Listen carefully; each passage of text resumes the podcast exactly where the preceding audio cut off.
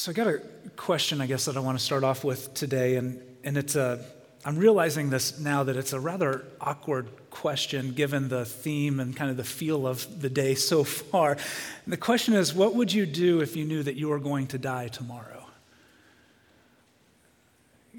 What would you do if you knew that you were going to die tomorrow? It's kind of a morbid question, isn't it? Like, even just asking that question as I was reflecting on that this week, it gave me just like a little bit of a, a pit in my stomach. It's not really something that we like to, to really think about. I think all of us like to think that we can make plans and keep it, that we can look ahead in our calendars and that we're actually going to like arrive at those things that we're looking forward to, whether it be in the next year, the next decade, you know, further on down in life as we plan for maybe retirement or kids or grandkids. We all kind of like to think that those days are going to be there. But like, what would you do if you knew that this was all that you had, was today? If you Google that, question, you'll get all sorts of responses and variations to that question. Some people like to even tighten up the time frame a little bit and say, What would you do if you know you only had five minutes to live? I'll stick with a day. Like all of a sudden, now a day seems even better. if you think about it, what would you do if you knew that you only had one more day to live? Did some reading on the internet this week to see what some people said, and here are the top categories that I found. Number one, people said that they would spend time with the people that they love. That makes sense. We surround ourselves with friends and family. Ironically, most people that I read, they said that there's some in their family that they would rather not see, that they would rather just even surround themselves with friends. I think that speaks to there's a lot of brokenness in relationships in our world today. But they want to spend time with people that they love. Another category that, that kind of became very evident was they wanted to have a drama free day. Man, wouldn't that be nice, huh?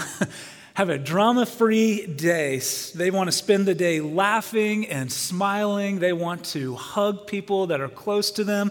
Uh, I like what one lady said. she said, I'll, I would drop all of the selfish stuff and I would spend the day with family and eat french fries. Like, I'm with her. That sounds like a really good plan. And in fact, the number one thing that people said, like if they knew that they only had one more day to live, they said, I would eat the best food that I could possibly find. Like that was a reoccurring one. It came down to the, the food, even that they would eat. A guy named Tim said that he would go skydiving, Rocky Mountain climbing, 2.7 seconds on a bull named Fu Manchu. And Anybody? I'm sorry, it's a heavy topic. I got to try to lighten it up just a, just a little bit.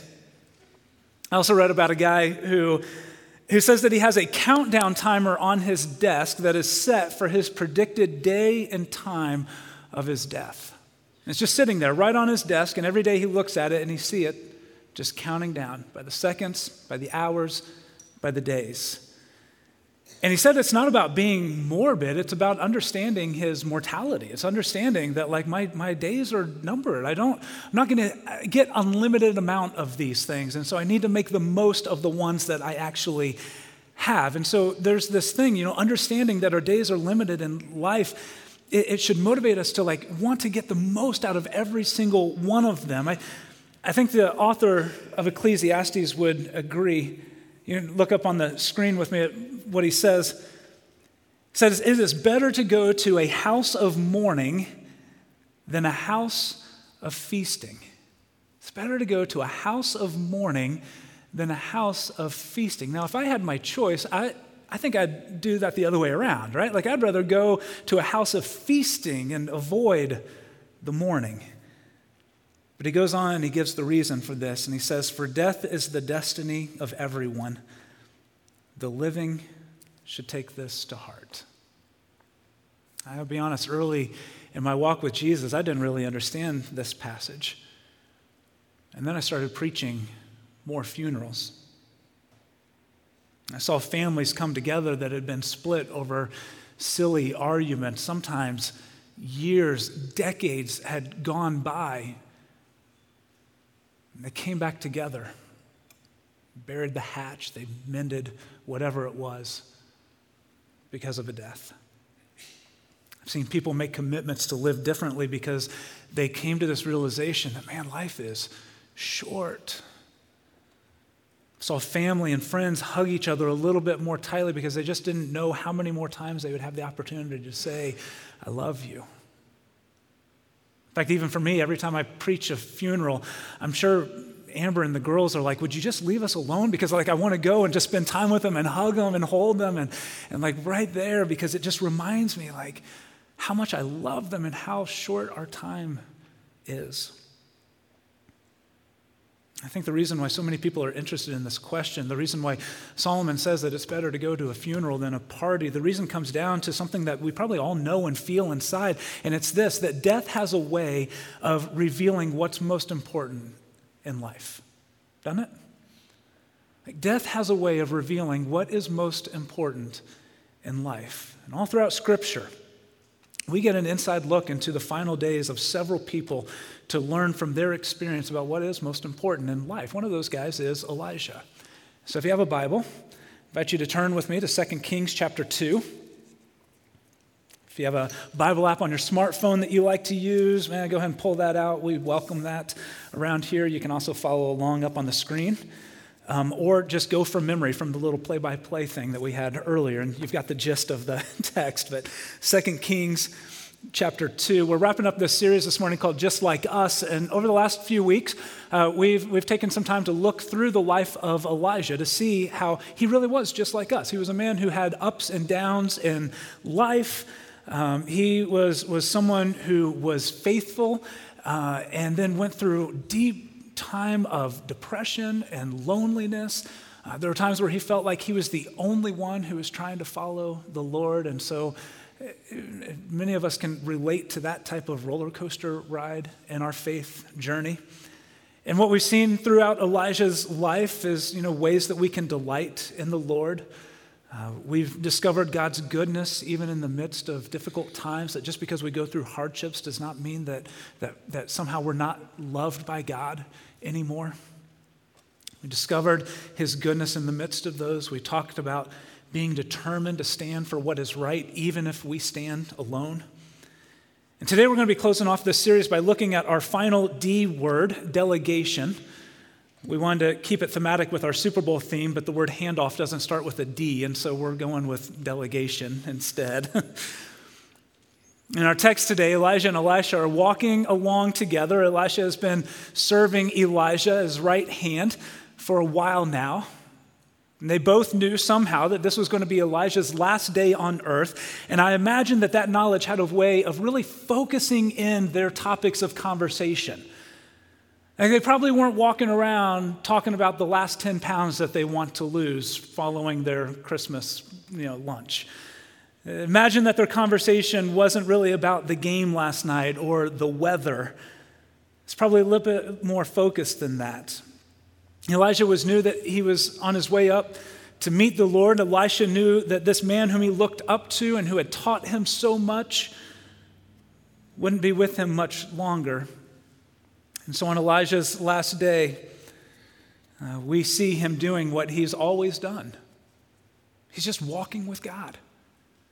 He's walking with God and he's pointing people to him. Look at our text with me, 2 Kings, starting in verse 1. says, When the Lord was about to take Elijah up to heaven in a whirlwind, Elijah and Elisha were on their way from Gilgal. Elijah said to Elisha, Stay here. The Lord has sent me to Bethel. And Elisha said, Nope. like the video said, he called an audible. As surely as the Lord lives and as you live, I will not leave you. And so they went down to Bethel. It was about an eight mile trip. The company of the prophets at Bethel came to Elisha and asked, Do you know that the Lord is going to take your master from you today? Yes, I know, Elijah, Elisha replied. So be quiet. Then Elijah said to him, Stay here, Elisha. The Lord has sent me to Jericho. And he replied, Nope, as surely as the Lord lives and as you live, I will not leave you. So they went to Jericho, about 14 miles. The company of the prophets at Jericho went up to Elisha and asked him, Do you know that the Lord is going to take your master from you today? Yes, I know, he replied. So be quiet. It's like he's wanting to take in every last moment with his mentor that he can. Then Elijah said to him, Stay here, the Lord has sent me to the Jordan. And he replied, As surely as the Lord lives and as you live, I will not leave you. And so the two of them walked on about another five miles.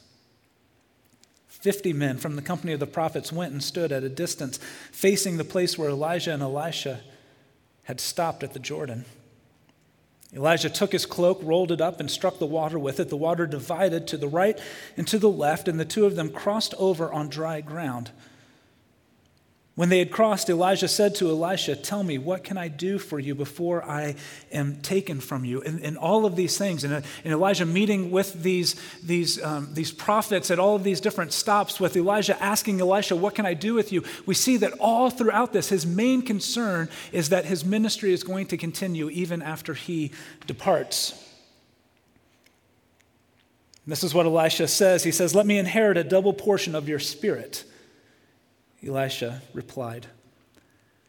And Elisha didn't ask this for his own glory or for his own power or, or for people to look at him in awe the way that they looked at Elijah. He knew what a loss that Elijah's ministry was going to be. And he was very well aware of his inability to step into his shoes. And so Elisha's request has less to do with something that he wanted and more to do with something that he knew that he needed to continue Elijah's ministry. And so Elijah continues in verse 10 You have asked a difficult thing, yet if you see me when I am taken from you, it will be yours. Otherwise, it will not. as they were walking along and talking together, suddenly a chariot of fire and horses of fire appeared and separated the two of them, and Elijah went up to heaven in a whirlwind. Elisha saw this and cried out, My father, my father, a term of affection, the chariots and horsemen of Israel. And Elisha saw him no more. This fiery prophet went out in a blaze of glory. And then he took hold of his garment and tore it in two as an act of mourning. Elisha then picked up Elijah's cloak that had fallen from him and went back and stood at the bank of the Jordan. He took the cloak that had fallen from Elijah, struck the water with it. Where now is the Lord, the God of Elijah? In other words, did God answer my request? When he said this, he struck the water, it divided to the right and to the left, and he crossed over. We'll stop there. So, what we see in this text is that Elijah spent his last day on earth doing the things that he had always done every single other day. He was teaching, he was equipping, he was pouring into God's people. Elijah spent his last days the way that he had spent every other day. He was obedient to the Lord and he showed concern for his people. Because he had done these things these two things so well, Elijah was able to delegate his ministry into the next generation so that that work would continue. In fact, it's interesting that scripture goes on to record twice as many miraculous events in Elisha's ministry compared to Elijah's. And so the question is, as we read through this text, like, what does this mean for us today? You guys still with me this morning? All right. What does this text mean for us today? Well, I think it actually has a lot to say to us. Part of the text that's really easy for us to gloss over are all of these places that Elisha, Elijah went to on his final day. We, we read kind of right over them because they're not really places or names or anything that we're familiar with, but the original audience would have been really familiar with the meaning behind these, these places and why they were significant. So the first place that we read of is Gilgal. Gilgal is a place of new beginnings. It's where the Israelites camped just after crossing the Jordan River to take possession of the promised land. It's where the nation of Israel began to become established. From there, they go to, to Bethel, which means house of God. It's where Abraham built an altar to the Lord and worshiped God. It's where Jacob received God's promise after he dreamed of a ladder going into heaven. Then they go to Jericho. This was the scene of the very first battle in the promised land. It's Joshua leading his soldiers into battle armed with only trumpets because God was going to give them the victory. And these three places, they mirror Elijah's life. He experienced several new beginnings. He brought the nation of Israel back to worship God, and he went to battle against the false prophets of Baal, and God was victorious through him. But this isn't just the pattern of Elijah's life, it's also a great pattern for our life today. To make a new beginning every single day, that every day that we wake up, we get a fresh start, that God's mercies are new that day. Man, how beautiful is that? And we can make every day a new beginning. We can make worship a priority in our lives every day, not just through singing or the words that we say, but in how we live and how we act and how we treat others. We can worship God every single day. We can depend on God in the battles that we face, and we can be faithful to the very end. Author Eugene Peterson defines faithfulness like this. He says that faithfulness is a long obedience in the same direction. I like that. I like that definition. It's a long obedience in the same direction. And I think the point is, is that faithfulness is a journey.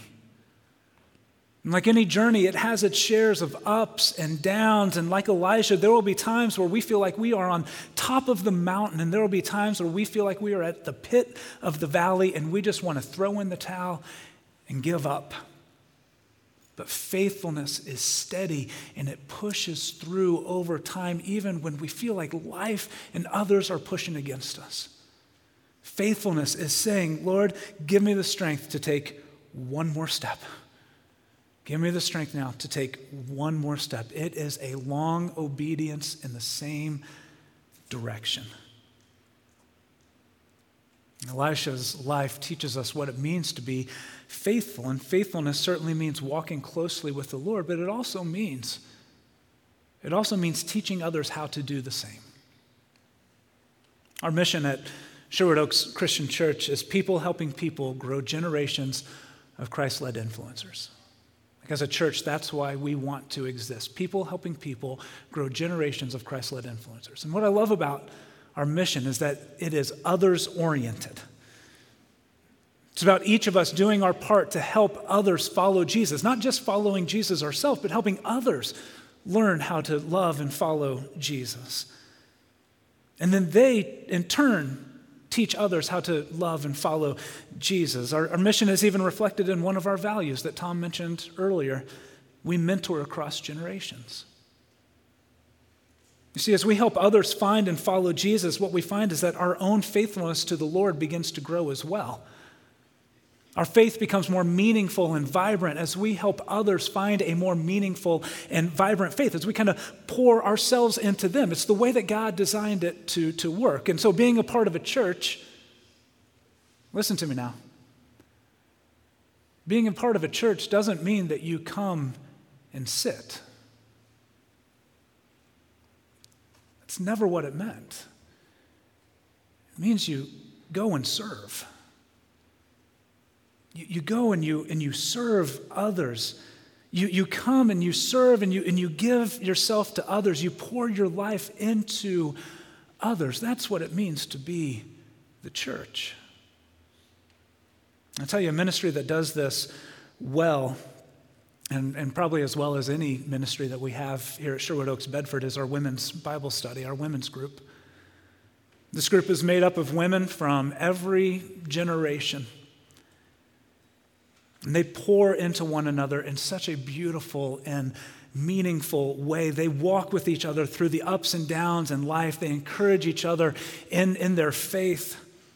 And sometimes it's the older ladies pouring into the younger ones, and sometimes it's the younger ones pouring into the older ones. And I think what that just represents is like we all need each other. It doesn't matter where we are in the faith spectrum, it doesn't matter where we are in our age or stage of life. Like we need to learn from one another. We have something to offer each one of us. And this women's Bible study, they get that and they embrace that. They're helping each other find and follow Jesus in the midst of life. So, ladies, if you'd like to be a part of that group, I know that they would love to have you. Their spring study is going to be launching here in just a couple of weeks. There's some more information about it in your bulletin. There's a sign up sheet out in the lobby. Man, go and get connected with that group. Be a great step for you to plug into. We have life groups that meet through the week. We have men's Bible study that meets on the first Saturday of each month. We have one that's getting ready to start meeting on a, on a, on a, on a couple of times a month basis. We have serving opportunities in the church and in the community. There are so many ways that you can connect with others here at the church and help your faith grow, help the faith of other people grow. There's one more place in our text today that's important for us to know, and that's the Jordan River. The Jordan River was significant for many reasons to the original audience, but centuries later, after the time of Elijah and Elisha, Jesus would stand in the Jordan River and be baptized. And what the gospel writers say is that when Jesus came up out of the baptism waters, the sky parted, the Spirit descended like a dove, and a voice of God was heard saying, This is my Son with whom I am well pleased. A few years later, Jesus is about to return to, to heaven following his death, burial, and resurrection, but he assures his, his followers that, hey, I'm not going to leave you as orphans. I'm going to send the Holy Spirit. And then he tells them something absolutely profound, the same thing that he tells us today, that you are going to go on with the Holy Spirit inside of you and do even more than what you saw me do. And like we read something like that and we think, man, Jesus, you did a lot. But he's saying, no, listen, there's a handoff that's about ready to tap, happen that's about ready to take place, and you're going to go on and do things even greater than what I did. He promises the, the Holy Spirit, and he hands his ministry off to them. And the disciples go on and they tell others the good news about Jesus and the hope and the forgiveness and the abundant life that can be found in him. They start churches where people gather and they serve one another. They made disciples who would follow Jesus and then turn around and make more disciples. They invited them to find the same life and grace and forgiveness that they had found in Christ, all through the power of the Holy Spirit working and moving in them. And it's that same Spirit that lives and moves and works in us and through us. And now we have been handed this ministry. When we go out and we grow generations of Christ led influencers, we do not do it on our own power or by our own authority. We do it in the name of the Lord and with the power of the Holy Spirit inside of us. When we mentor across generations, we don't do it so that people have a little bit more wisdom to live within their life. We do it so they have more of Jesus in their life. Listen, if I knew that today were my last day on earth. I can't imagine a better way to spend it than helping someone else prepare for their tomorrow. Helping someone find a fresh start and a new beginning. Helping someone worship God and find victory over sin and death through Jesus. Helping someone find the comfort of the Lord in their life helping them live a spirit led life that pours into others. That's true. If there's no better way to spend our final day on earth than helping someone else prepare for their tomorrow, then why can't we start that today? Like, why can't we do that today? I'm going to close with one final question. The question is this What legacy are you leaving the people that you love? What legacy are you leaving the people that you love? So when your days are up and people are standing around reflecting on your life, what will they remember? Maybe more importantly, how will they be better because of you? Elijah spent his final day on earth the way that he had spent all his others. He was teaching, he was equipping, and he pointed people to the Lord in the day to day of life, we can get pretty caught up in the mundane and in trivial things, or we can spend our days devoted to what matters most. I'll close with this. I saw a Peanuts cartoon last week. The great theologian Charlie Brown is sitting there overlooking a lake with his buddy Snoopy, and he says, Someday we will all die, Snoopy. Snoopy says, True but on all the other days, we will not. And may we go out and take the days that we have, however many it is that God gives us. May we walk faithfully with the Lord and the power of His Holy Spirit, helping others find and follow Jesus. I cannot think of anything better that we can give our lives to. Why don't you stand with me? And I'll pray. God, thank you for just uh, this account of Elijah and Elisha. Thank you for this prophet who lived such a meaningful, vibrant life, calling out sin where he saw it, pointing people back to you, relating to them how much you love and care for them, how much you desire a relationship with them. And Lord, that same message that you spoke through Elijah, you speak to us today. We are loved by you, and we didn't do a thing to earn it. You gave it to us freely, and you showed us that through Jesus.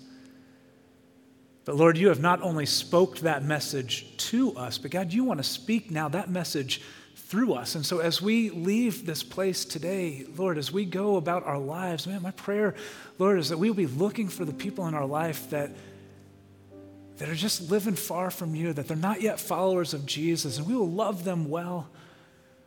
And we'll invest our lives in them. We'll point them to the abundant life that can only be found in Jesus.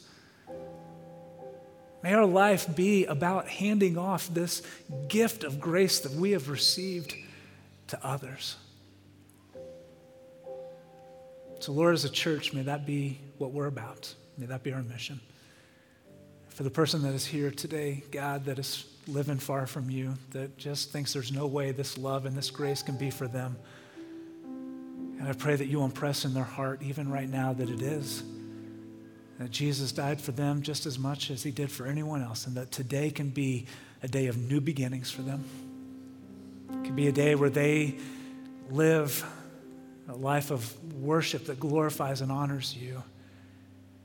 It can be a day where they can be victorious over their sin and shame because of faith in Jesus. And I pray this in his name. Amen. Thank you for watching this message from Sherwood Oaks Christian Church. Did you know you can view any message from the past six years at socc.org/messages? You can also view complete worship services from the past month at socc.tv.